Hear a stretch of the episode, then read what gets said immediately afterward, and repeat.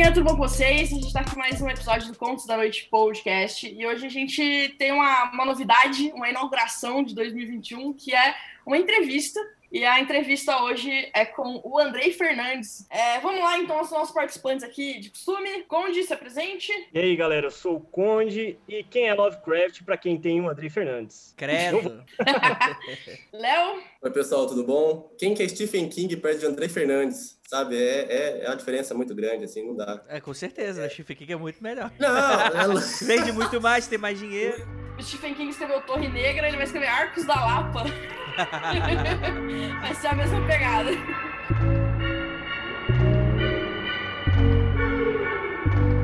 Longos dias e belas noites, queridos ouvintes. Tudo bem com vocês? Muito agradecido e agraciado com o convite. Quer dar o currículo todo, fazer o jabá ou quer deixar pro final? O que, que É você que prefere? eu não sei se eu sou uma pessoa tão importante assim. Eu tava. A porta aberta, acabei entrando. É, gente, eu sou. Eu sou o André lá do Mundo Freak. Mundo Freak Confidencial, na verdade, né? Que é o, o, o podcast casos insólitos e mistérios, paranormalidade e coisas nesse sentido. E a gente produz vários outros podcasts, né? Que é o, igual o Magicando, que é um podcast que fala sobre esoterice cotidiano. A gente tem o Criptologia, que, enfim, trata sobre temas também na linha dos mistérios, mas numa linha mais storytelling, mais investigativa. É, eu também sou autor nas horas vagas, nas horas bem vagas, inclusive essas horas estão cada vez mais vagas. É, vagas de, de, de faltante, né? Não vagas de, de- que estou tendo. Enfim, né? Tenho dois livros publicados, né? O Calcifere, a continuação dele, o Martelo das Feiticeiras. Eu tenho um outro conto aí, alguns que eu já publiquei, e eu tô querendo arrumar mais tempo pra fazer isso. Achei que na pandemia. Prometi pra todo mundo. "Ah, Se eu não sair dessa pandemia com um livro, vocês podem me chamar de vagabundo, pois me chamem de vagabundo que eu não tenho livro ainda. Mas estamos em vias de. E é isso. Meu currículo é esse. Muito bom. É, a gente tá aqui pra falar de Calciferum. Calciferum é o primeiro livro que o, que o Andrei fez, que ele publicou. É, pra quem não, nunca ouviu falar, e assim, se você está nesse podcast e não ouviu falar nem de Mundo Freak, nem de Calciferum, você ouviu errado. Volte, como diz Ivan Mizanzuki, volte ou em sequência, porque a gente falou muito dos dois. Então é, é easter egg desse, desse podcast. Então, bom, Calciferum, Demônios, Bruxas e Vagantes, ele foi lançado em 2015, Andrei? Então, eu não sei. Eu parando pra pensar agora, porque eu vou ser bem sério com vocês. É um pouco nebuloso, porque o que acontece? A gente fez a campanha de crowdfunding em um ano, bem no finalzinho do ano. Acho que a gente começou em agosto e foi mais ou menos até novembro. E a gente lançou o livro uns três meses depois. Eu tenho quase certeza que não foi em 2016 o lançamento, então eu tenho quase certeza que a campanha de crowdfunding foi em 2014 e o lançamento dele foi em 2015. Olha, errou, ó, 2016, Andrei Fernandes. Ah, é? Meu Deus do céu. Eu erro o, o, o, quiz do meu próprio livro. Se eu vou falar, ah, é aquele negócio que aconteceu. Eu falei, não sei, não lembro. Se lançar, se lançar um BuzzFeed assim, quem você é em Calciferum, o Andrei não vai ser o autor. Exato, não, não, não.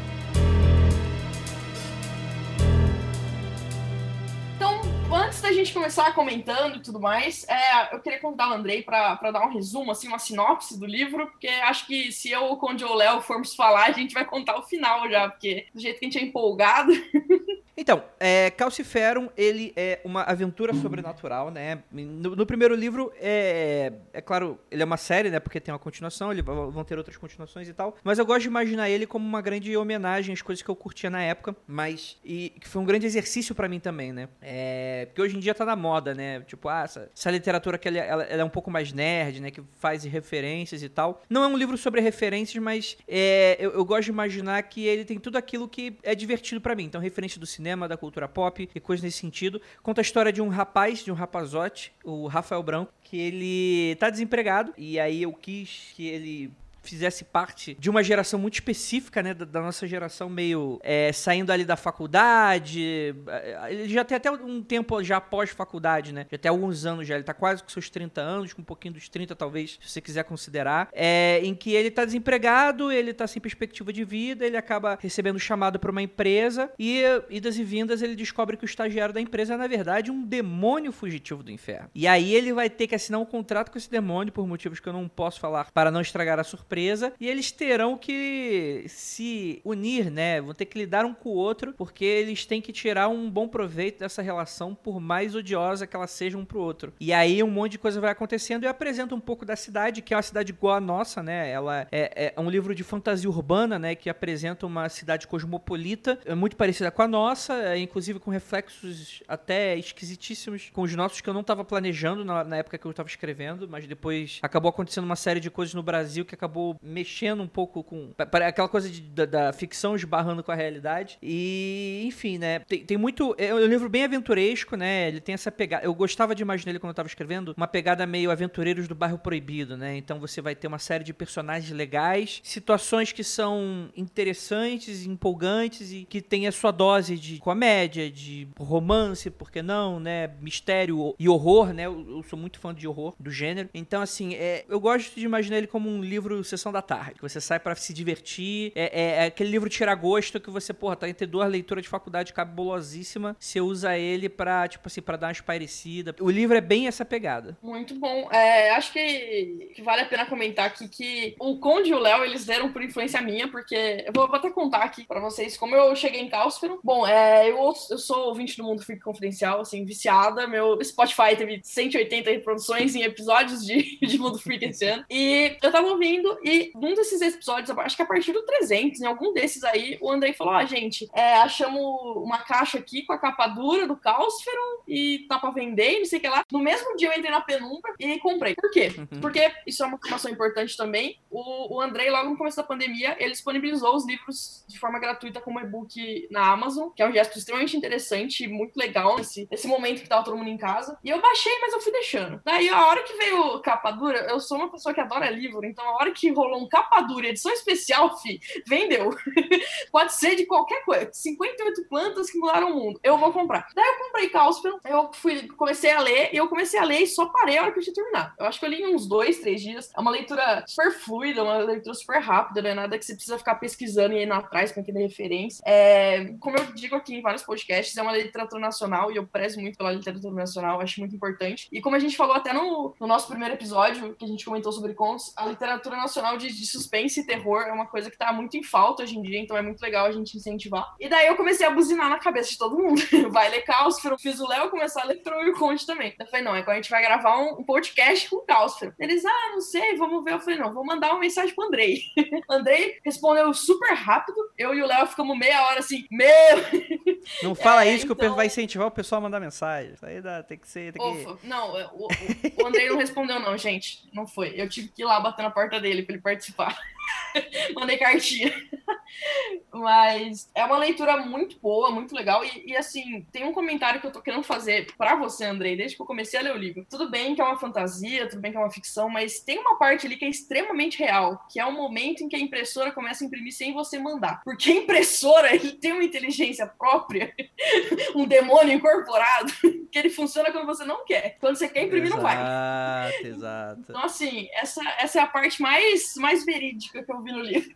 Se os meninos quiserem comentar alguma coisa da impressão que eles estiverem lendo, fica à vontade. Não, então, é, é, sobre partes verídicas, antes eu vou falar que realmente assim, é um livro que eu devorei assim que eu peguei para ler. Eu, como você falou, é uma fantasia urbana, e Andrei, eu sou muito fã de fantasia urbana, pelo amor de Deus, assim. Oh, também, é, é vim... coincidência. É, nossa, por que será assim? Não, eu peguei, eu, assim, eu não sei você, mas eu joguei muito RPG de mesa, de Vampiro a Máscara, Mago, Despertar, Lobisomem e tal. Então, assim, a minha juventude nerd foi essa vibe, sabe? E aí você lê, você se identifica com a cidade grande, com o metrô, com a sala de estágio, não tem nem janela naquela porra. Então, assim, é, eu vivi aquilo, sabe? Eu vivi aquele momento, assim. Não muito, porque não, não, eu não sou de cidade grande, mas existe uma parte no livro que basicamente existe uma luta no bairro da Liberdade, em São Paulo. Se você se quisesse estudar que é São Paulo. Então, assim, essa identidade do livro me fez gostar muito mais ainda, porque fantasia urbana, para mim, é um negócio assim, muito, muito, muito legal, sabe? E eu gostei muito, porque os personagens são muito identificáveis. Assim, eles não são, são orgânicos, eles não são unilaterais, eles não são exatamente assim, totalmente poderosos, mas também não são totalmente perfeitos, não é aquele é, é, binômio muito bom, muito ruim. Existem camadas, existem coisas assim, e isso faz para mim que a leitura seja cada vez mais interessante. As páginas vão passando, vão passando, vão passando. Eu tava lendo, teve uma hora que eu.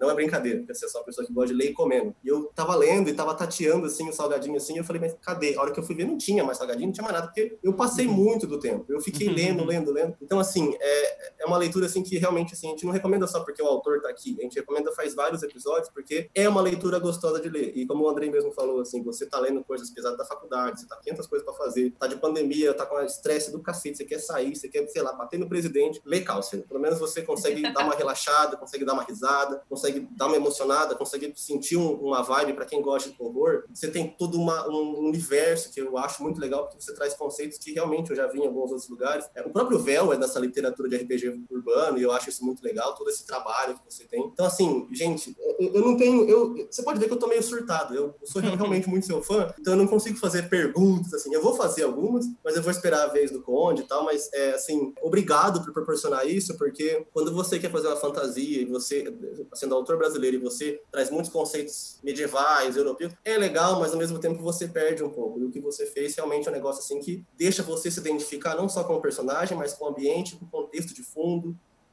a, parte que ele está desempregado e tentando emprego me deu um gatilho, sabe assim, eu entendo esse momento, eu entendo esse momento de verdade, mas é, é, então assim, muito obrigado por toda essa experiência que você conseguiu proporcionar sendo autor desse livro, de verdade mesmo. Ah, Léo, obrigado, valeu mesmo, mano, pelas palavras, muito bacana. Bom, o que me marcou bastante, assim, o que me fez gostar muito do livro é que a gente consegue se identificar muito com os personagens. E é bem isso que o Léo falou. Aquele primeiro momento fala de desemprego e da, da situação, acho que talvez agora ainda fique mais próximo dos leitores. Aquilo é muito, é muito Brasil, é muito o nosso dia a dia. Acho que todo mundo que tem a nossa faixa etária, talvez até que não tenha um pouco mais velho, um pouco mais novo, consegue se ver muito naquela obra, se ver muito naquele trabalho, naqueles personagens, naquela dificuldade. E ser uma, uma obra que a gente consiga se ver, e ainda sendo uma obra brasileira, que a gente consiga visualizar os lugares de forma mais fácil, já está na nossa cabeça, já está internalizado, a gente não precisa abrir o Google para saber como que é aquele lugar, a gente já passou por lá, sabe? Tá aqui junto, tá do nosso lado, podia ter acontecido, sabe? Por mais que seja ficção, seja uma coisa assim, ela tá tão próxima da gente, os detalhes, a história, é, a, seja a impressora que trava,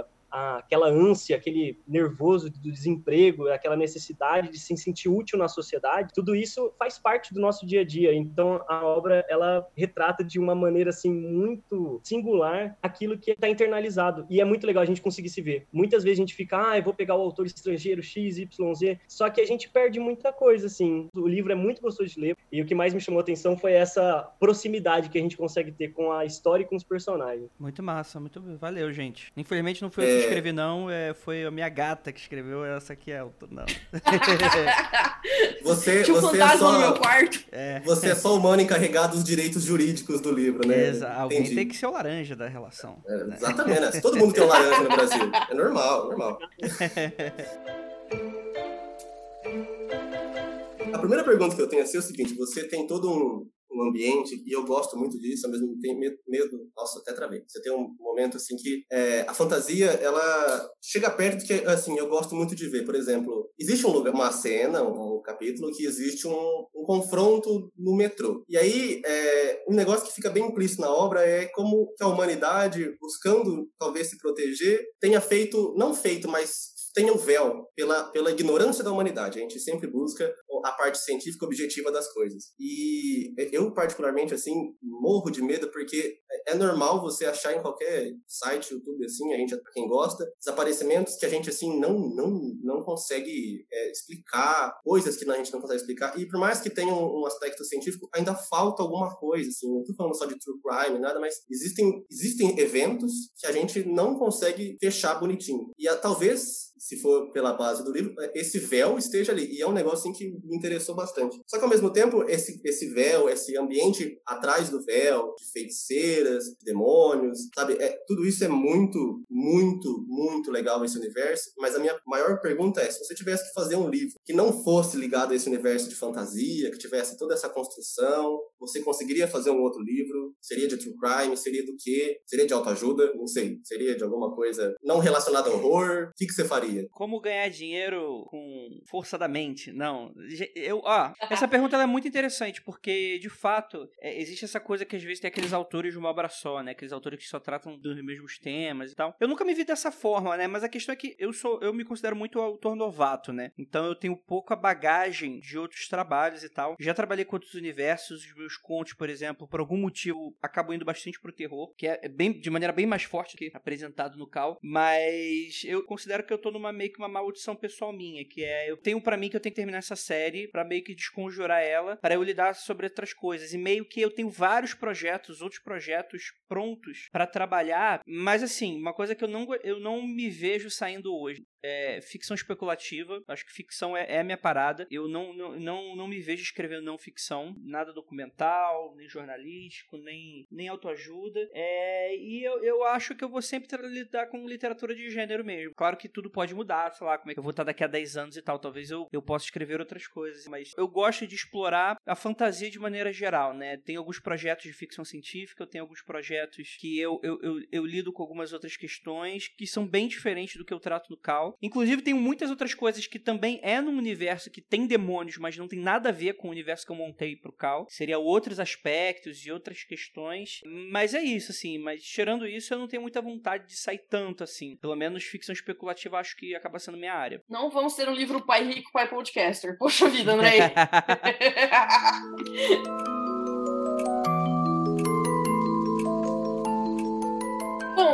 acho que seria interessante aqui a gente falar um pouco sobre o crowdfunding. É, para quem não acompanha o Mundo Freak, foi uma campanha muito legal que eles fizeram pro lançamento desse livro. E eu acho que eu já vou até emendar para a próxima pergunta, que daí você pode juntar tudo. É, eu sei, porque pelo que eu acompanhei, que demorou alguns anos para esse projeto sair do papel, de fato, ele virar um livro efetivamente, você fechar e entregar na, na editora. Daí eu queria saber uh, um pouco sobre como foi o crowdfunding qual a sua sensação na hora que você fechou o documento e falou: tá pronto, vou, vou mandar pra edição e vai ser isso. Cara, foi um negócio muito louco, assim. É, é uma coisa que eu sempre falo para quem é autor e busca dicas, assim, porque tem uma barreira, assim, dessa galera mais jovem, assim, poxa, a, experiência de publicar livro e esse tipo de coisa e tal. Publicar um livro é, é meio que metade do trabalho, né? É, hoje em dia, vamos dizer assim, a concorrência é alta, mas eu não tô nem falando concorrência de outros autores e tal, porque eu nem acredito muito nesse lance de você encarar o outro autor como seu adversário, mas eu tô falando concorrência, por exemplo, concorrência até mesmo indireta, né? Hoje em dia a gente tá disputando com videogame, tá disputando com quadrinho, tá disputando com mangá, tá disputando com a novela, tá tipo... Hoje em dia todo o ecossistema de consumo consumo, ele faz com que as pessoas muitas vezes é, disputem muito a atenção. Então, se você quer entrar de fato e ser um produtor de conteúdo, seja ele qual for, é, é, você vai encarar muitas vezes uma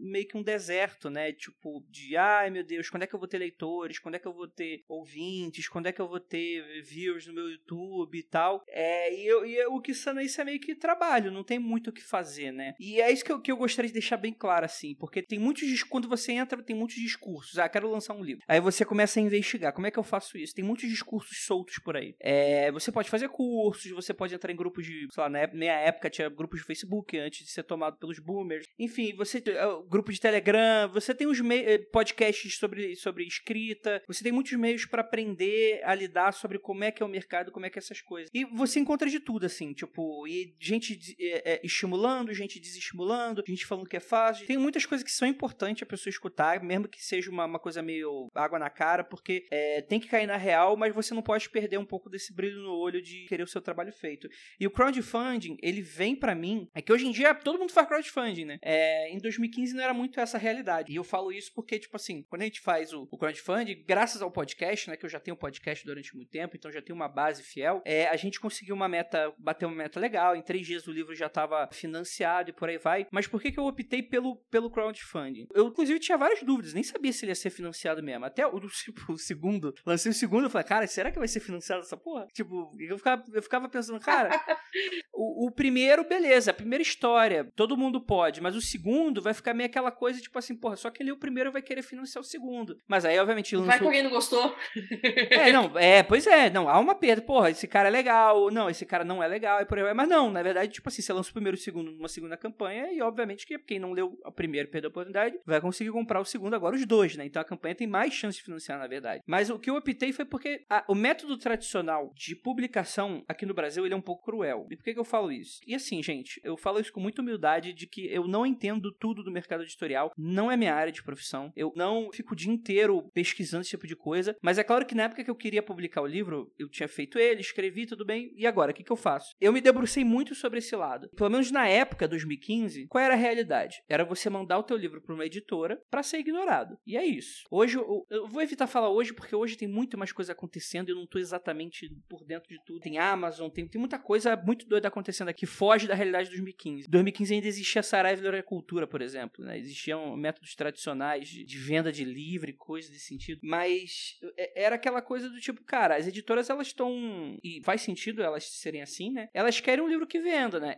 Elas querem um livro que, ela, que já venha com um fã-clube. Então faz muito mais sentido você investir num gringo, porque às vezes, cara, tem gente que traduz tradução de fã e chega pra cá e a galera pira, não, eu quero essa parada. Jogos Vorazes, Harry Potter e tal, já é um público fiel, um público cativo. Faz sentido as editoras e tal. Só que existe um problema gravíssimo na nossa cultura e isso eu sempre meio que lutei contra, assim, tipo, sempre, mesmo no podcast, eu sempre fiz questão de indicar coisas nacionais e tal, porque, cara, a gente é bom. Em 2015 tinha um discurso muito comum, inclusive em rede social, de gente, gente jovem, o que, é, mais triste ainda, porque é uma gente que geralmente deveria ter, ter uma cabeça um pouco mais aberta relacionada a algumas coisas, que era aquele discurso tipo assim, é, é coisa nacional não é boa. Então, é, é eu acho que era um pouco de abismo para quem tava chegando naquela época, do tipo, encarava esses dois grandes desertos. O primeiro, desertos com abismos, né? O primeiro é a realidade de que a editora muito provavelmente não vai se interessar por um livro, a não ser se for uma parada assim, super genial, que alguém compre a ideia, que, sendo bem sincero com você, ouvinte que está escutando agora, se você é escritor ou está querendo entrar na área, 99,999 dos casos não é o teu. Não é o meu, não é o teu, não é de muitas pessoas, assim, né? Então, tipo assim, cara, é, é lucro, é, é, tem que vender e tal. E de outro lado, o outro grande abismo é, tipo assim, é, é tu ficar disputando com Harry Potter, com jogos vorazes. E às vezes é o tipo de coisa que tu, ah, porque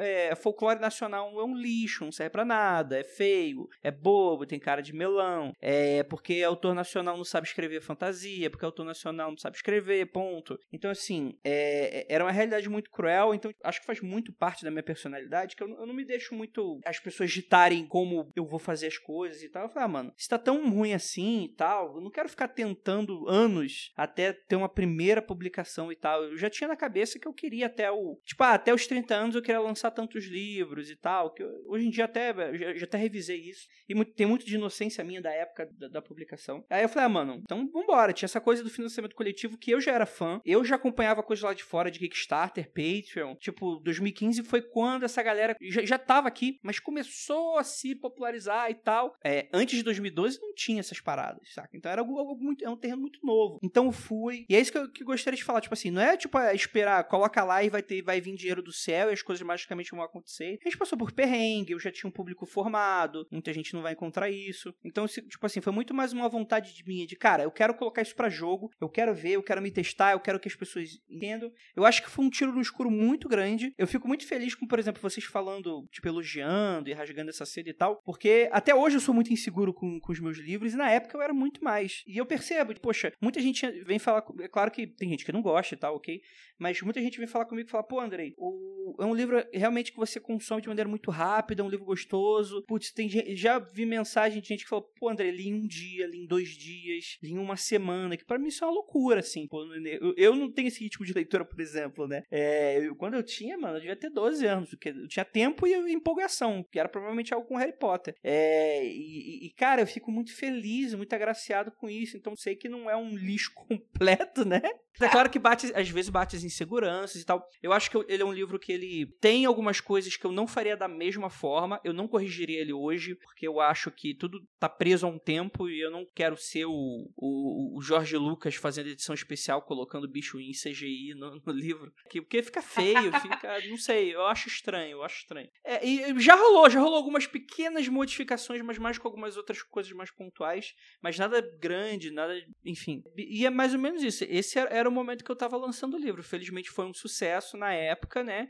É que hoje em dia tem campanhas de crowdfunding que batem milhões. É, na, na, na minha época era tudo muito pequenininho. Bater 50 mil era muito. A gente bateu no primeiro, acho que foi 37 mil. Era uma campanha que a gente tinha pedido 11 mil. Então, para mim, putz, foi, uma super, foi um super sucesso e tal. E eu, eu, fiquei bem feliz. E fiquei feliz com o feedback do público também. Eu acho que até em outro lado, é, o, o crowdfunding ele é às vezes um pouco pior do que a editora, porque a editora tem tipo 5, 6 pessoas que vão ler ou não vão ler e vão falar que é ruim, né? O crowdfunding você tá tentando convencer muita gente que é bom o suficiente para eles Sim. apoiarem e, e darem o dinheiro, né?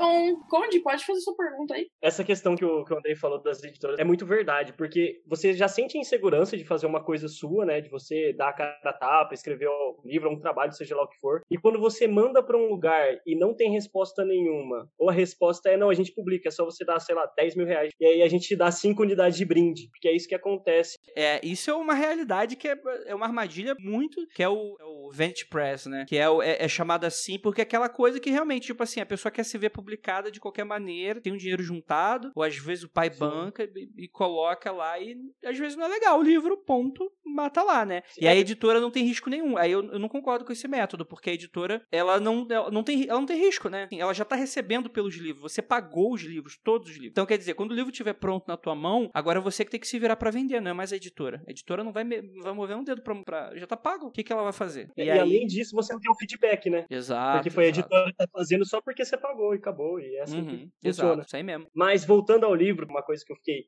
muito curioso porque a gente se vê muito no Rafael Branco, né? A gente se vê muito naquele personagem. E eu queria perguntar o que do Andrei tem no Rafael. Assim, é claro que tem você no livro inteiro, mas o que especificamente você fala assim, não, é, isso daqui é meu que tá no, no Rafael? Cara, é, é, é, uma, é uma questão. Eu tenho um problema com essa questão, que é o seguinte: tem gente que me enxerga no Rafael, tem gente que não me enxerga no Rafael. Eu gosto. É que assim, eu, vá lá, né? Tem questões do inconsciente, e, e essa é a questão. Eu acho que tem muito do Rafael, assim como tem muito de mim em vários personagens, né? Eu acho que o Rafael, ele respeita.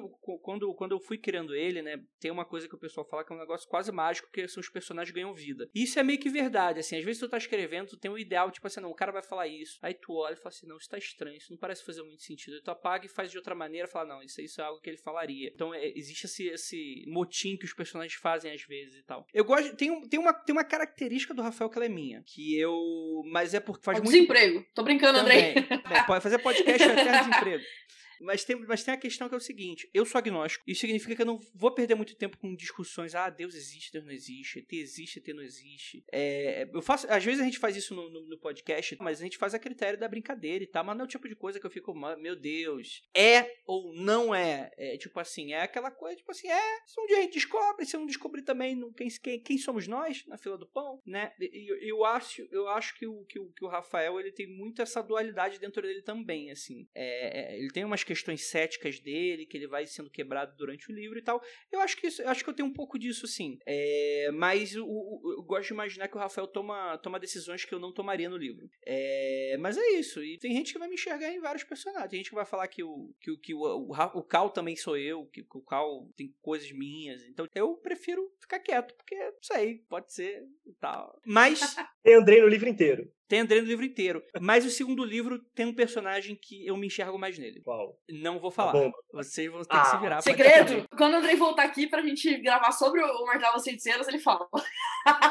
Mas emendando nessa, nessa, nessa questão, a, a Gatti até brincou, é, eu já ouvi alguns episódios que você fala da construção do mundo freak, como que foi o começo e tal, que é uma... Todo começo é difícil, e, e um começo em que você arrisca tanto, que você tá, coloca diante de, das pessoas um trabalho para ser avaliado, né? Tem uma pressão muito, muito grande na sua vida. E que é um pouco parecida com essa, com essa situação que o Rafael se encontra bem no comecinho do livro. Situação de dificuldade, é, entrega o currículo, talvez a gente poderia até comparar com entregar o livro para a editora e não tem a resposta resposta, ninguém fala nada. Quando você liga, Uhum. fala, ah, não vai ter nada. É, isso é interessante o que você tá falando, porque é o tipo de coisa que é muito geracional. A, a gente É. lida com. É, é, é muito coisa da nossa geração, mano. Nossos pais não passam por esse tipo de coisa. Não existia desemprego, na realidade, dos nossos pais. Porque, tipo assim, você Sim. podia sozinho arranjar um emprego e comprar uma casa, comprar um terreno e construir tua casa. A realidade econômica era muito diferente. Aqui, se tu quiser Compre- viver, bicho, tu tem que juntar tua renda com mais uma pessoa e aí tu casa com ela por necessidade, não porque pelo ideal, e inclusive isso gera problemas. É, e- e- ou então você junta com seus amigos. E, e aí, essa é a nossa realidade hoje, né? Então a realidade é um pouco mais cruel economicamente em que, e também com muita Sim. ansiedade. Então eu acho que isso não é,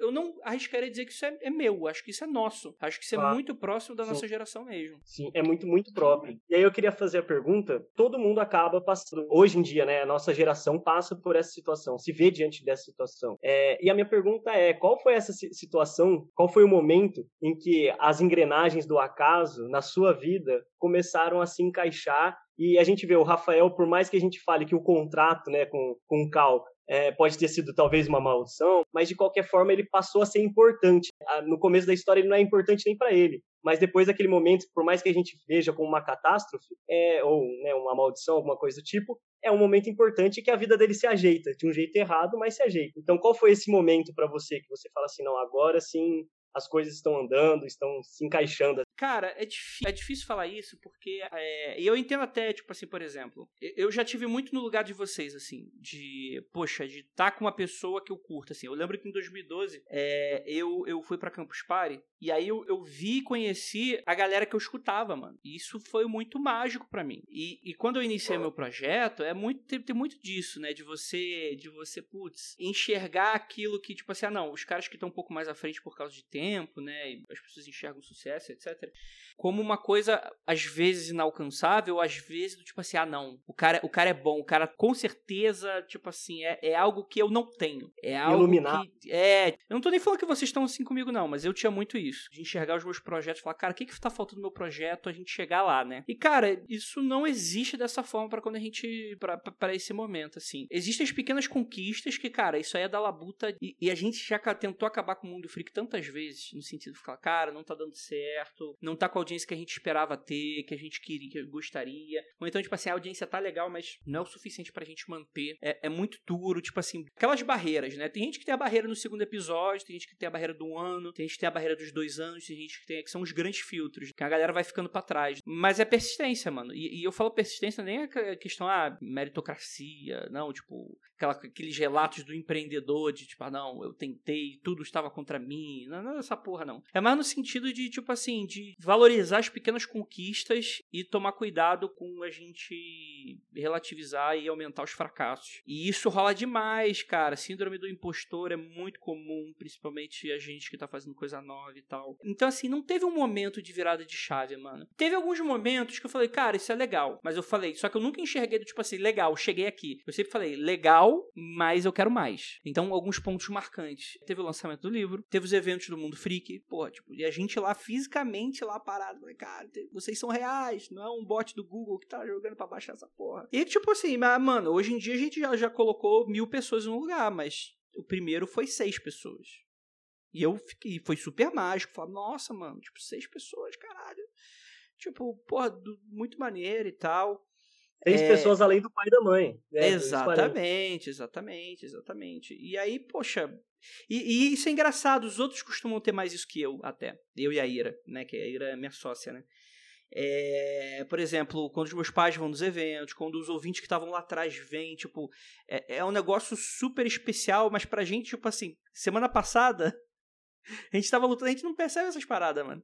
A gente tá lutando pro, do, do- tipo assim, do 4 chegou no 5, do 5 chegar no 6, do 6 chegar no 7, do 7 chegar no 8, e a pessoa que tava no 2 e chegou no 2000, ela, porra, meu Deus, é um negócio muito doido, né? Alguém que acabou de chegar e falar, cara, os caras são massa, são legal. Mas, mano, do 1999 pro 2000, cara, a gente só precisa de mais um. De mais... Então, tipo assim, nunca é um negócio que é, caraca, virada de chave, né? A gente nunca, tipo, não, não, não, não existe muito esse negócio de explodir. É muito raro, assim, de explodir. Eu até tenho medo dessas paradas, tipo assim, uma parada fica, faz sucesso muito rápido, porque geralmente a queda é rápida também. É um negócio que é muito. Porque quando é muito de muito, a galera enche o saco. Tipo assim, é só você ver diversas coisas que quando surgem surgiram, mano, todo mundo falava disso, mudou a internet, a internet começou a usar os jargões e tal, mano, deu três meses, deu um ano, ninguém mais tá falando disso. Então eu prefiro, eu prefiro acreditar que nunca houve uma mudança de chave, mas a gente, a gente tá lá mudando a chave de alguma maneira, né? Eu, eu acho que é mais dessa forma. É, eu tenho uma pergunta um pouco mais voltada, você falou de George Lucas, eu acabei lembrando de todo os modos de, de expansão do universo do Star Wars, eu queria saber, assim, se você tivesse que escolher, é duas em uma, mas se você tivesse que escolher série live action ou série animada, qual que você faria pro Calceron? Digamos que a Disney vem, Disney Plus, eu quero isso aqui como série agora, eu quero duas temporadas fechadas, contrato assinado, dinheiro no bolso, live action, e você pode escolher live action ou série animada. Você pode escolher até o cast. Se fosse live action, quem que você escolheria? E por que, que você não escolheria live action e sim animada? O que, que você acha que fica melhor? O que, que você acha que representaria melhor para além da literatura, o universo que você criou em Calcium? Essa pergunta é interessante. Eu, o André artista preferia a animação, porque eu acho que a animação ela te dá uma, uma liberdade criativa muito grande. Por mais que seja uma adaptação, ela te dá uma liberdade de você ir um pouco além, né? É... Mas o André marqueteiro, a, a live action, porque o live action ele dá mais impulsionabilidade, ele impulsiona mais a obra, porque tem essa coisa, tem essa coisa nas pessoas, tipo tem uma, tem um, tem ainda a animação ainda é tabu, né? O pessoal ainda acha que é coisa para criança e tal, tipo não se enxerga no público, né? Então é, é, acaba sendo um pouco limitado nesse aspecto de público, assim. É, não sei dizer, acho que live action mesmo, por esse, por esse sentido e por eu ver como é que ficaria na tela, porque para mim, desde a escrita até as leituras que eu fiz, eu sempre imaginei muito uma parada mais cinematográfica mesmo. Eu sempre imaginei com atores, não que eu tenha atores em casting, né? Mas eu sempre imaginei como é que como é que como é que onde a câmera estaria nessa cena, por exemplo, né? Então eu talvez, por mais que a animação você também possa ter um pouco disso, mas eu acho que série conversa mais comigo. E quem que você escolheria para ser o Cal? Quem que você escolheria para ser o Cara... Rafa, a Ariane? Eu quero nomes, eu quero nomes, nacionais ou internacionais. Cal vai ser Galvão Bueno, vamos. Celton Mello. Assim. É, não, mentira. Se bem que o Celto Melo faria um bom Rafael, viu? Aquela, aquela cara meio de. Cara, é, é bem cara de, de perdido no mundo e Exato. de proposta, né? Dá certinho, cara, dá certinho. Cara, o, o Rafael eu não faço a mínima ideia, porque o Rafael, para mim, desculpa, não é, não é uma piada, mas ele é muito branco para mim. É, é, tipo, não, ele é. dos dois sentidos, inclusive, né? Ele é muito branco, né? É, então, então as branquitudes dele. Mas tem uma. Mas ele é um personagem muito em branco também. Então eu não consigo enxergar uma, um ator muito nele dele, assim. Mas no Cal eu já, putz, cara. Eu acho que novinho, o Joseph Gordon-Levitt é um clichêzaço tu escolher ele pra casting, mas eu acho que no início, assim, é, é que hoje ele já tá mais velho e tal, mas eu imaginaria quando ele tava com uns 20 e poucos anos, assim, o Joseph Gordon-Levitt. Tem um, um, ator que eu sempre esqueço o nome dele, que ele é o ator que ele faz Magicians. Não sei se vocês já chegaram a ver essa série, que é baseada na adaptação de livro. O de cabelo corridinho? Calma. Não, não é, o, é. não é o principal, não. É o outro. É o que faz o Elliot. Eu acho acho que quando eu, eu, eu conheci o Magicians foi depois que eu escrevi o primeiro, né? Eu acho que o Elliot, talvez seja por personalidade mesmo também, que eu acho que o ator faz muito bem essa personalidade do babaquinha. Daria muito um cal bacana. Agora, os outros personagens, cara. É... O nome do autor que você falou chama Halo, Halo Appleman, é o nome do cara. Ele é um, ele é um, ele é um puta é. ator. Só que ele é alto. Eu não imagino o cal é, alto. Ó, eu, eu, pensei assim, pensando aqui agora assim, o, o Rafa, eu acho que o Michael Cera dá um bom, que ele é perdido. eu Sabe, acho que assim? podia ser o, o Rafael Jacaúna. Muita gente acha que, que, é acha que é ele por causa do nome, né? Enxerga ele. Muito doido. A outra pergunta é quando tá no Netflix. Aí eu. Ai, não, eu não posso falar.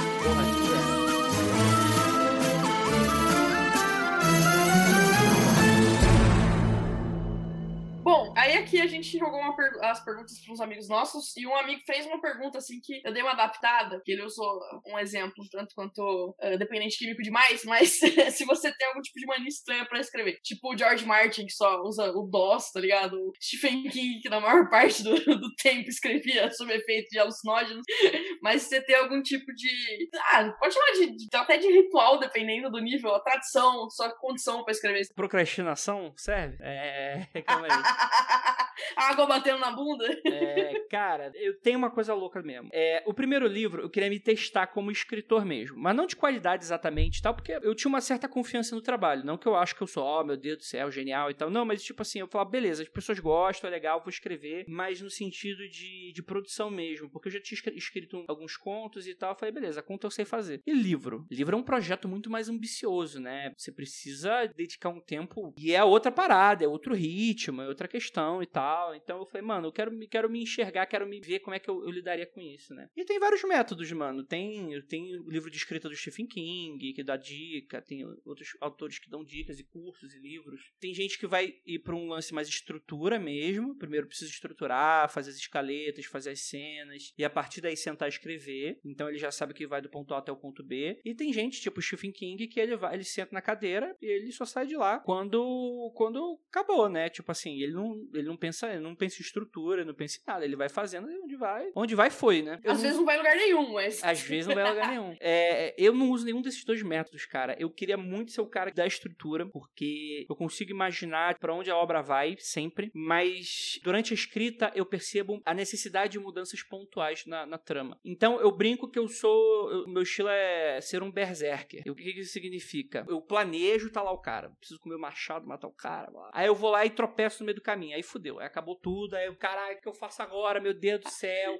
Mas, meu método ele é muito doido e eu não recomendo que as pessoas façam isso porque ele é muito oneroso de energia, de, de colocar energia no trabalho mesmo. E perde-se muita coisa também. Então o que, que eu faço, mano? Eu durmo. Porque as minhas melhores. Cara, é doido. É a gata que escreve, então é você dorme. Eu escrevo e contrato alguém para escrever pra mim. É. Não, o. Vem muito durante o sono, muito durante os banhos, vem muito durante aqueles momentos que não deveria estar tá vindo as inspirações. E aí eu fico com aquilo na cabeça, fica fermentando na minha cabeça. Eu, eu nunca conheci, talvez, eu sim, eu não sou tão conhecedor de vários autores, processos de vários autores. Provavelmente muitas pessoas são assim também, mas eu gosto de brincar que eu, eu faço com que as, as ideias fermentem na minha cabeça. Então eu falo, beleza, isso vai acontecer com o personagem? Não, essa cena vai ser assim, mas como é que isso vai chegar aqui? E a partir daqui isso vai para onde? Como é que o personagem vai reagir a isso? Então as coisas vão se montando na minha cabeça e quando eu sento para escrever, eu já sei a cena, eu já sei tudo e só vai, né? Só que o problema disso é que na hora da escrita, escrita mesmo, no real, tem vários pontos cegos desse método. Então você não sabe exatamente para onde aquilo tá indo exatamente. Quer dizer, eu já sei o final de todos os meus livros. Eu sei o final de tudo. Eu sei pontos chaves importantes. Só que como chegar naqueles pontos chaves? E aí são nesses momentos que eu travo. E aí o que, que eu faço? Vou espairecer, jogo um videogame, vou assistir um filme, vou assistir uma série. É... Eu acredito muito que bloqueio criativo não existe no sentido, tipo assim, se você sentar para escrever todo dia, não existe bloqueio criativo. Mas eu não tenho tempo e muita dedicação para escrever todos os dias. Então eu acabo tendo muitos bloqueios. E acaba sendo isso, mano. É, é um método muito oneroso para mim. Então ele é muito doido. É, é a perdas. Tem coisas que quando eu não anoto, eu, eu posso perder aquilo e, e vai para outro lugar. Mas eu também imagino que se perder foi, foi, porque teve que perder mesmo. E o outro caminho também tá, tá bom. E é isso aí. Mas é isso, mano. É, eu sou eu sou escritor meio doido mesmo de escrita. Eu não sou muito disciplinado também, não. Acho que se eu tivesse uma disciplina bem mais corretinha, as coisas sairiam bem mais rápido, assim. Mas eu acredito que, caso eu tivesse já escrito os meus livros, eles seriam diferentes de como os imagino hoje. Então, eu dou. Eu deixo as engrenagens cósmicas decidir para onde vai a história. Pro, pro que, que o Andrei daquela realidade e daquele momento do tempo vai decidir pra história. Eu confio muito nisso. Andrei, e dentro desse processo aí, bem louco, quanto tempo você demorou do dia que você falou assim, vou escrever o Calciferum e, e você encerrou? Quanto tempo foi esse processo todo aí? De escrita, Cara, de trabalho, então, de estudo? É, é, é, faz muito parte disso, né? E, porque quando eu comecei, eu falei, beleza, vou escrever um livro, vou me testar. E aí eu testei de tudo. Eu tinha feito uma, um curso de estrutura literária com o Eduardo Spohr, né? Que a gente tem o método da jornada do herói. Estruturei na jornada do herói. Pá, pá, pá, pá, pá, pá, pá. Chegou lá, a história foi pra outro lugar, totalmente, completamente doido e diferente. Ah, beleza. Então, não sou muito de estrutura e tal, vamos sentar para escrever. Poxa, falta disciplina, as coisas mudam de caminho. Então, assim, eu imagino que o processo do primeiro livro, eu comecei a escrever, eu era bem mais novo. É, eu acho que o primeiro livro demorou uns três anos para escrever, por isso, inclusive, bate desespero quando o pessoal fala que terminou de ler um dia. E, e, o segundo livro foi mais ou menos o mesmo tempo. Só que eu imagino que foi uma melhora, porque o segundo livro ele é mais complexo, ele é maior, então ele é um projeto mais elaborado, que eu acredito que ele seja bem mais sofisticado que o primeiro livro. Um resultado mais sofisticado também. É, então, poxa, se eu demorei o mesmo tempo e esse tem essa complexidade, então eu imagino que houve uma melhora e tal. Esse terceiro talvez vá responder esses três anos também, mas eu tô querendo que seja menos. Se tudo der certo e a pandemia não acabar, A minha promessa vai ser concretizada. Mentira, tem que acabar a pandemia. Mas eu acho que ano, ano que Pelo vem. amor de eu Deus. Você já tem o nome desse terceiro já? Eu tenho dois nomes na minha cabeça. Mas, como eu falei, vai depender pra onde a história vai. Eu tenho, eu tenho tem dois acontecimentos que eles vão ter importância, eles não vão ter a mesma importância. E eu vou ter que descobrir qual é qual deles vai ter a maior importância pra eu poder nomear. Mas os dois nomes estão na ponta da língua. Mas eu tenho o nome pro quarto, que é o último. Vão ser quatro livros. Hum, O quarto livro vai ser bem mais Vai, fácil. Léo. Aí eu falo essas porras e me foda. Mas o, eu acho que vai ser bem mais fácil, que já sei exatamente as coisas que vão acontecer no quarto livro. ele vai fazer que nem o George Martin, sabe? Não, tá aqui. Tá, tá pronto. Eu só preciso mandar editar. O tudo alguém Martin tá é a inspiração. Eu falei, mano, se o Jorge Martin ganha dinheiro, todo mundo lê, se o cara não entrega, bicho, quem sou, quem sou eu pra achar que eu preciso ser produtivo? Que tem prazo. Exato. Ó, aproveitando essa questão que, você, que falaram do George Martin, é, se, você, se você pudesse criar um universo ou expandir mais ainda o universo do Calcium, tá. para alguma coisa assim, além dos quatro livros, ou um outro projeto seu é, de ficção, não precisa ser exatamente ligado a isso, alguma coisa, não sei se você tem projetos ligados a questões mais de aliens e por aí vai, ou não sei, de investigação, com algum autor, brasileiro, estrangeiro, já ainda vivo ou morto, quem que você escolheria? Ou quem, ou quais seriam? Não precisa ser só um, né? Cara, Então, tem umas quatro perguntas aí na tua pergunta. Aí tu, tu me ferra. Eu adoro fazer isso, desculpa. Você imagina, Andrei, que ele, ele conseguiu ser banca de, de TCC. Eu tenho dó dos alunos, isso sim.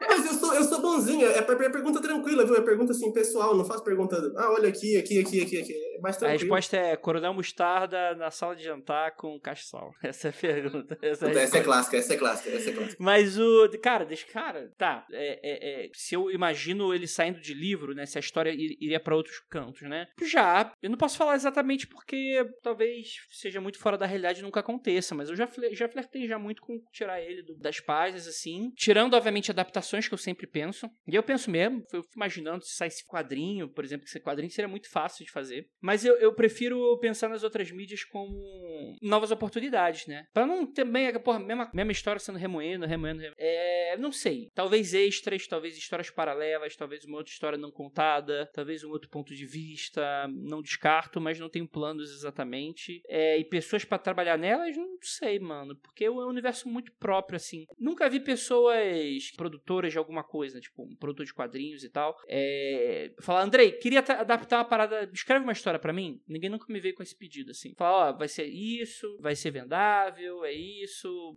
Ninguém nunca veio com isso, então eu também nunca fui atrás muito. Então eu imagino que é um universo muito meu e tal. E, e, sei lá, acho que as pessoas, tendo a oportunidade, eu acho que elas perderiam mais tempo com as próprias histórias do que com as minhas. É o que eu acho. É, eu vejo que o pessoal faz muito um, um- um chip, eu não sei se é errado ou não, é, da Batalha do Apocalipse com as suas histórias, porque escrita sobre anjos, escrita sobre demônio, mas eu não, eu não vejo muito assim. Por isso que essa pergunta foi meio bolada, porque eu lembrei disso. Aí eu não sei, eu acho que não tem relação, mas é a minha opinião, eu posso estar completamente errado. ele é um pensamento fácil de se ter. Que, obviamente, né, pô, sou amigo do Eduardo e tal, a gente tem uma... Não, não- não sou... A gente não é brother, brother, brother e tal, mas eu fui aluno dele, ele, ele lembra de mim, ele me reconhece e tal, vez ou outra ele grava um podcast com a gente. É, e, obviamente, ele escreve sobre anjos, eu escrevo sobre demônios, mas eu não, eu não enxergo relação nenhuma além de, de- de- da questão mitológica, porque são, até mesmo, são muito diferentes. A escala de poder, a, a interação, como eles são. Eu, eu acho que talvez há inspirações, eu gosto muito de alguns livros do Dudu. Ele trata sobre temas muito correlatos, mas eu não me imagino o mesmo universo, não. De longe, assim, não imagino. O, o dele, ele tem uma pegada muito mais, não sei, filme, o meu, ele. Não sei, filme, mas de outra maneira. Não sei, eu não sei, gente. Pergunta difícil, não sei responder. O Mas eu dele tem uma pegada meio épica, sua tem uma pegada mais realmente fazer urbana, cotidiana, meio Constantine, assim, eu lembro mais nessa pegada mais. Pode Por mais que Constantine, ah, anjo, tal. É, não, mas é que tem a questão mais urbana, mais fixa, num, num terreno mais. É, tipo, o Dudu ele escreve sobre tangível. coisas muito cósmicas, né? Muito É, aí grandes, complica, né? aí complica. Né? Gente, aquela batalha na liberdade é muito um mangá, cara. Só lembrando que a Batalha da Liberdade não é na Liberdade, tá, gente? É uma cidade ficcional, Exatamente. porque vocês, paulistas, assim como eu, conseguiram se ver no bairro da Liberdade, mas ela pode o ser em contrato qualquer eu não outro posso lugar. falar. O contrato com o meu editor Não, então, é. falar. Foi feito em Hong Kong de fato, mas ninguém sabe. Se não Chinatown, estiver tá sendo lançado no México, vai ser Cidade do México. É... Cara, posso ser bem sincero? Em adaptações, eu questionaria se essa parte da liberdade eu colocaria. Porque eu acho que aqui é, é, a parte da liberdade eu gosto demais, assim. Só que eu, eu, sempre tive muito medo. Inclusive, quase saiu no corte final do livro. Eu ia meter outra coisa ali. Eu falei, cara, será que isso aqui se encaixa bem, conversa com o restante do livro? Eu acho que dá para ver que, que ela é uma parte muito diferente. É... Mas no final eu achei, não, beleza, isso aqui faz sentido dentro da história. Eu acho que é interessante a gente tratar de qual mitologia a gente tá falando. Eu falei, ah, mano, se a gente tá lidando com isso, tem várias mitologias aqui dentro. E eu acho que isso mostra um pouco da riqueza da, das cidades, né? É cosmopolita. Não é só o que eu vejo e enxergo, né? Tem o que as outras pessoas veem e enxergam também. Então, é, acabou sendo interessante e acabei deixando por causa disso, assim. Mas eu acho que em adaptações, aquela coisa de enxugar, fazer uma coisa mais direta e tal, talvez essa parte caia. Tem muita gente que gosta dessa parte demais da liberdade, tem gente que não gosta. E eu acho interessante, eu gosto de ver o que, o pessoal acha. É, é legal quando as pessoas discordam muito, porque no fundo, eu como autor, eu acho riquíssimo, riquíssimo a opinião das pessoas gente encerrar, eu queria propor um, uma Marília Gabriela aqui, um pinga-fogo, de você fazer indicações, falar quais são suas inspirações. Mas é claro que não vale indicar seu livro, seu podcast. então vamos lá, hein? Um livro que você indica? Castelo Animado. Da onde tem um personagem chamado Cal, que rolou a inspiração hum. para fazer. Muito bom. Um podcast que não seja Mundo Freak? E agora, agora tem que é um, um, podcast? Isso. O ser podcaster, ele é um ser vaidoso. Então, se eu falo um não outro, fala, Andrei, você indicou, você não indicou o meu, rapaz. Mas, cara, vamos lá. É. O meu, sacanagem. O projeto Humanos do, do Mizanzuki, eu acho que ele é um puta projeto. Não me inspirou. Não acho que tenha podcast que me inspiraram na, na escrita, assim. Mas é, me inspirou a escrever melhor as histórias, né? É, sempre tá melhorando, no caso, né? Não que seja ruim antes. Mas enxergar a história de outras maneiras, né? E com outros viés e por aí vai. Então, acho que o Projeto Humanos, principalmente a quarta temporada do caso Evandro, é, foi bastante impactante para mim. É um filme. Interessante. Um filme. Baby Drive. Muito bom. Uma série? Você tá, você tá com tempo de assistir série entre podcasts e. Eu tô tendo que assistir série. Mentira, não tô tendo, mas eu acabo assistindo porque eu tô, às vezes, fazendo algumas coisas de, de Photoshop e tal. Aí eu acabo ligando ali o Amazon Prime ou o Netflix uhum. e acaba, e acaba rolando. Cara, série, bicho Série de fantasia urbana nada que tenha que tenha me inspirado não, é porque não é o tipo de coisa que, que... hoje em dia vai ter, mas há tempos atrás não tinha, né? Isso é muito novo essa coisa das séries com Sim. milhões de dólares por episódio e tal. É, hum. It Crowd vai ser bem fora da caixa. E, você não você não falou aqui, mas eu queria expor que o André ele tem uma, uma thread no Twitter sobre os episódios de Arquivo X, gente. Se vocês querem indicações de Arquivo X, ele tem. E para fechar assim, uma coisa bem nada a ver, mas assim uma música que você sempre escuta, que você curte, que você quiser falar. Eita, rapaz. Vamos lá. É... Barões da Pisadinha. Barões, Daí você vai me surpreender. Cara, uma música que eu sempre escuto. É... é... é complicado isso, porque eu não tenho muito uma música que eu sempre volto para ela. Talvez alguma coisa do Queen. Seria muito clichê eu citar o Bohemian Rhapsody, mas e tudo bem ser clichê também, a gente não julga, não. Cara, porque tem, tem umas músicas, tipo assim, é, limpa o paladar, saca? Tipo, porra, uhum. é muito mais do que uma limpa paladar, mas. Sim. Mas é que sabe aquele clássico que tu fala, porra, legal. Tipo, não é aquela parada quando tu tá pirado, tu escuta, e não é aquela parada quando tipo, tu quer se acalmar, tu escuta, é uma parada que tu, assim, tu muda de estação, né? Então vou ficar com o Bohemian Rhapsody do Queen mesmo.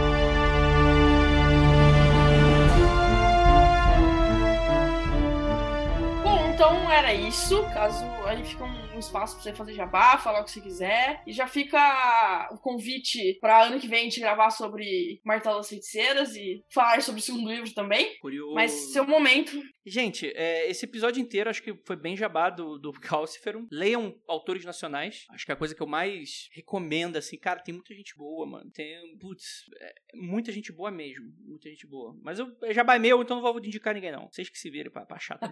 Mas eu tô sempre dando indicação dos podcasts no meu Twitter, né? Então me sigam lá no arroba Andreizilla, com dois L's de Godzilla, no mundofreak.com.br ou a gente tá hoje, o Confidencial ele tá exclusivo do Spotify, né? Então é só você jogar lá MFC ou Mundo Freak Confidencial você acha a gente. É... E meus livros, né? O Calcifero, o Martelo das Feiticeiras. Eu acho, eu não sei quando esse podcast vai sair, talvez já não estejam mais gratuitos, mas eles estão com certeza, a edição digital tá baratinha. E entrem no site da editora, editora Penumbra, porque por causa da pandemia e por causa do calote das livrarias, então só site da editora mesmo, os livros. lojapenumbra.com.br.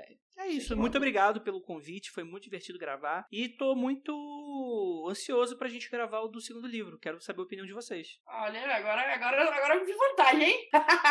Léo vai virar a noite terminando o Martelo dos Feiticeiros hoje. Então vamos lá, é Conde, Léo, seus, seus tchauz. Bom, antes de mais nada, eu queria agradecer a presença do Andrei, que foi super prestativo estar aqui com a gente, né, gastar seu tempo, que não consegue tempo para escrever, mas consegue um tempo aqui para conversar com a gente. E que 2021 seja maravilhoso para todos nós. Eu quero agradecer o Andrei estar aqui. Para mim é assim uma realização muito grande porque a gente começou nessa brincadeira de podcast um pouco mais sério e centrado, mas a gente nunca imaginou que a gente ia topar com alguém grande assim. E a gente, meu Deus, eu, eu ainda tô em surto desde o dia que a Gat mandou a mensagem, então eu só tenho a agradecer de verdade, de coração. É... E eu espero muito que o Mundo Freak continue para sempre, porque é um dos podcasts que eu mais ouço, junto com Foro de Teresina, para política, o Mundo Freak é o que eu ouço mais. E eu espero muito que 2021 seja um ano muito bom para todo mundo que tá aqui. Eu sei que vai ser um ano difícil, vai ser um ano complicado. A gente não vai poder ser muito egoísta com a questão da pandemia, a gente tem que ficar um pouco isolado, vai ser meio merda. Mas eu espero que tudo que a gente planeja seja é, concretizado. E pro Andrei também, porque assim, se ele conseguir fazer as coisas deles, a gente também ganha, porque a gente vai ter coisa para ler, então vai ser ótimo. E é isso, Andrei. Mais uma vez, muito, muito obrigado por você estar aqui mesmo. Pode. Pode não, sigam a gente no Instagram. É, para quem não conhece o Mundo Freak, eu vou colocar na descrição, descrição também o link deles do Spotify. E queria convidar o Andrei para encerrar esse podcast lá Mundo Freak Confidencial. Isso aí, gente. Obrigado. Obrigadão pela força. E valeu pelo convite, mano. Foi muito legal. E não? Olhe para trás. Não tá travando. Tá me ouvindo? Tá me ouvindo? Tá me ouvindo? Tá, vou falar. Ó, grava você então, porque meu medo de fazer merda nessas horas importantes é grande. Então vai você gravando que é mais fácil. Ah, agora sou eu que entro? É.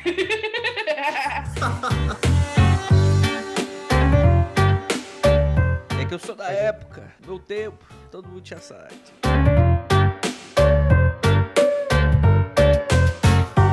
Surto, eu sou o Andrei Zete, eu não vou mentir. Sabe? Pra Pode criar repetir algum a pergunta? universo. Acho, que acho que me perdi. É, faço umas perguntas muito X, né? Desculpa, umas Não, não, não. não. As É perguntas é vêm, as é- perguntas vêm e eu fico. É que às vezes o TDAH bate. Bate. Aquilo- Ah, não, não. Ele é- É, é foda. o, editor, o editor adora.